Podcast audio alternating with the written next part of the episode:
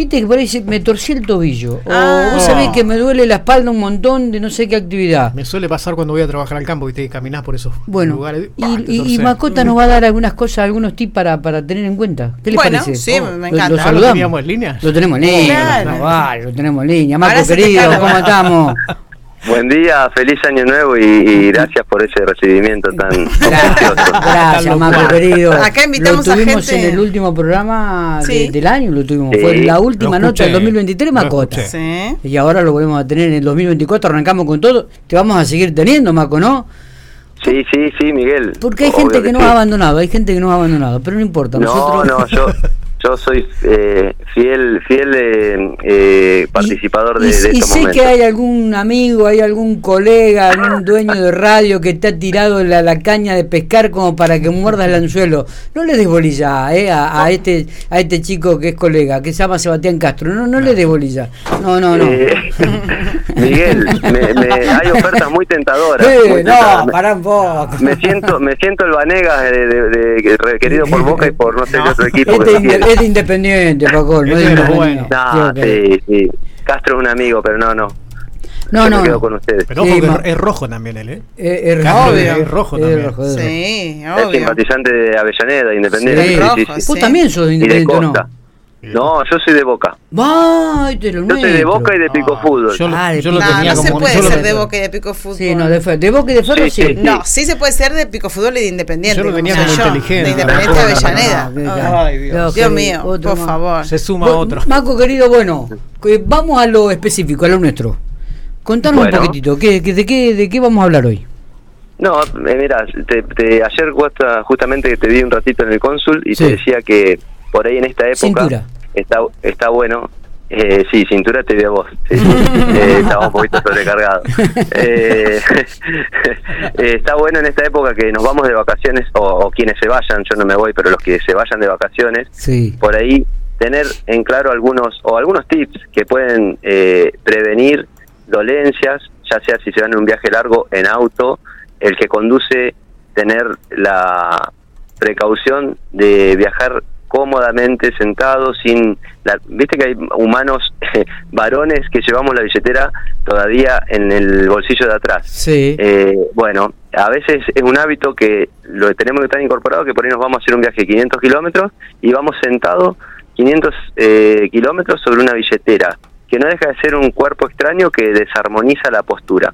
Ajá. Entonces, eh, tener en cuenta eso, primeramente, que, que en, la, en la parte de, de- apoyo del asiento no haya nada que se interponga como para prevenir después de tantos kilómetros bajarnos y tener una manifestación, ya sea un dolor de cintura, una manifestación del nervio ciático, eh, viajar, hacer una parada a los 200 o 150 kilómetros, 200, 150 kilómetros de, de estar en el auto a las dos horas aproximadamente, tratar de caminar un poquito, de movilizarse, eh, de estirar la espalda, de tirar las piernas, de darle circulación a, a esos a esos a esos miembros inferiores como para que no se in- edematicen, se inflamen. Ajá. Eso es para para ir en el viaje. Si contasen con las almohaditas inflables esas que se colocan en el cuello para darle protección a las cervicales y no ir con la cabeza colgando en el sentido de los acompañantes Mm. cuando se duermen o se dormitan, adoptar una postura cómoda sería ideal. Eh, y después, obviamente que tener la precaución de si se puede, eh, tratar de llevar algún agente para poder aplicarse frío en caso que ya en las vacaciones suframos de alguna consecuencia, si van a la arena o a la montaña, de alguna entorsis del pie, de demás, para tener la facilidad de ponerse hielo en el momento, eh, llevar alguna, por las dudas, alguna medicación antiinflamatoria para, en caso de que nos duela algo, estar a- atentos a poder tomarla. Eh, y si uno tiene por costumbre hacer una rutina de estiramiento, de ejercicios, tratar de en ese periodo continuar eh, con esa rutina para que el organismo, eh, si bien uno está más extendido en vacaciones más, no pierda esa flexibilidad, no pierda esos conceptos que ya tiene incorporados que a uno le hacen bien. Ajá. Entonces, como, como no alterar un poco el ritmo eh, de, de la actividad física, sí descansar de lo laboral, de la, del estrés de la cabeza, de lo emocional, pero ir por el lado de, de mantener las costumbres de, de los hábitos de, de físico, ¿no? De salir a caminar por la playa o, o, bueno, hacer actividad si uno venía acostumbrado. En, e- por, por ese lado venía más o menos el enfoque. eh, y después, obviamente, estar eh, atento si uno eh, lleva la conservadora, lleva la sombrilla, lleva esto, lleva el otro a la playa, de cómo manipularlos, de, de llevar de a poco peso, de no, de no transitar por la arena pesada con muchos elementos, que eso puede generar dolencias en la espalda, dolencias en, la cintura, y a la noche pasarnos factura. Eh, eh, pregunto, pregunto, no sé, eh, porque justo estaba, ¿hielo o calor? Hielo primariamente para todo lo que sea entorsis o, traumatismos agudos que suelen pasar, que, que uno suele, eh, en, me parece sí, vas caminando por entre la sierra y te doblaste en una, en una piedra, te doblaste el tobillo. piedra, sí. Como primer agente eh, analgésico y antiinflamatorio, el hielo, porque el hielo es vasoconstrictor, es adormece las terminaciones nerviosas, entonces es un muy buen aliado. Por periodos de 15, 20 minutos y dos, tres, cuatro veces al día, hielo. Y en caso de que sea lo contrario, que tengamos una tensión por el viaje en la espalda, en el cuello y demás, ahí sí podemos ir al plano de calor, que eso lo podemos, es más, no hay que llevar almohadilla eso, porque por ahí con una ducha caliente y demás, podemos eh, proporcionarnos calor en esos tejidos que al, al ser lo contrario, al promover la vascularización, el calor es vasodilatador, promueve que haya más sangre en los tejidos y también provoca eh, analgesia y provoca relajación. Entonces, el calor para esas condiciones de, del post-viaje, de la sensación de cansancio, de tensión por manejar y demás. Y el, el hielo, en caso de que surja algún imprevisto de alguna torsión, ya te digo, algún sobreesfuerzo, algo que nos dé un pinzamiento lumbar, como puede pasar por levantar la conservadora o lo que. Bueno, yo hablo como como vacacionaba yo a mi modo, ¿no? Conservadora, sombrilla, ahora capaz que cambió y. No, no, no, ahora, ahora igual. La, la, la.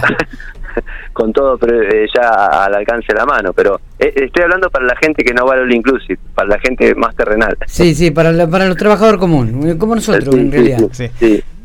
Macota, eh, en mi caso, por ejemplo, que cuando hago viajes son muy, muy largos, de dos mil y tantos kilómetros, y a veces son 15 horas arriba del auto, me suele pasar que me empiezo a calambrar, se me empiezan a calambrar el pie, ¿viste? sobre la pierna, sobre todo donde va el acelerador, qué sé yo, y hay momentos en que no sabes qué hacer para poder que se te pase el dolor sobre todo.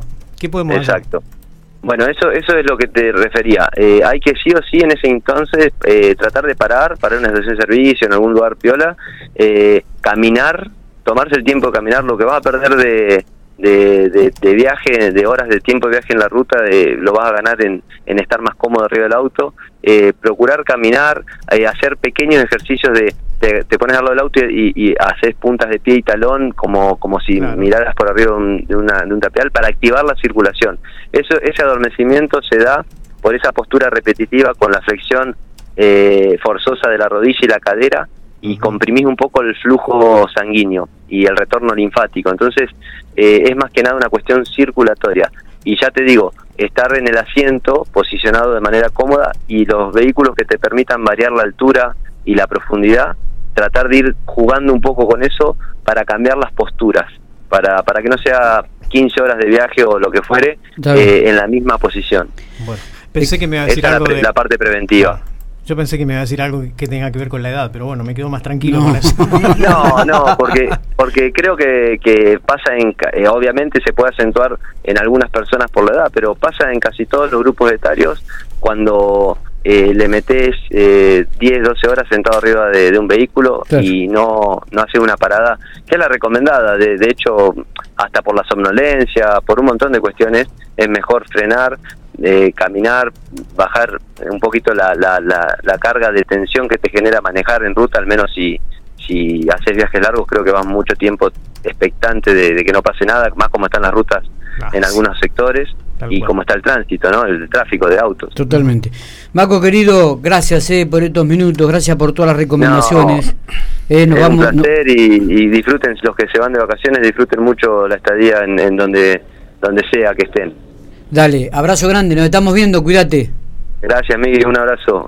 Ahí saludos a todo el, piso. Dale, feliz año, feliz año.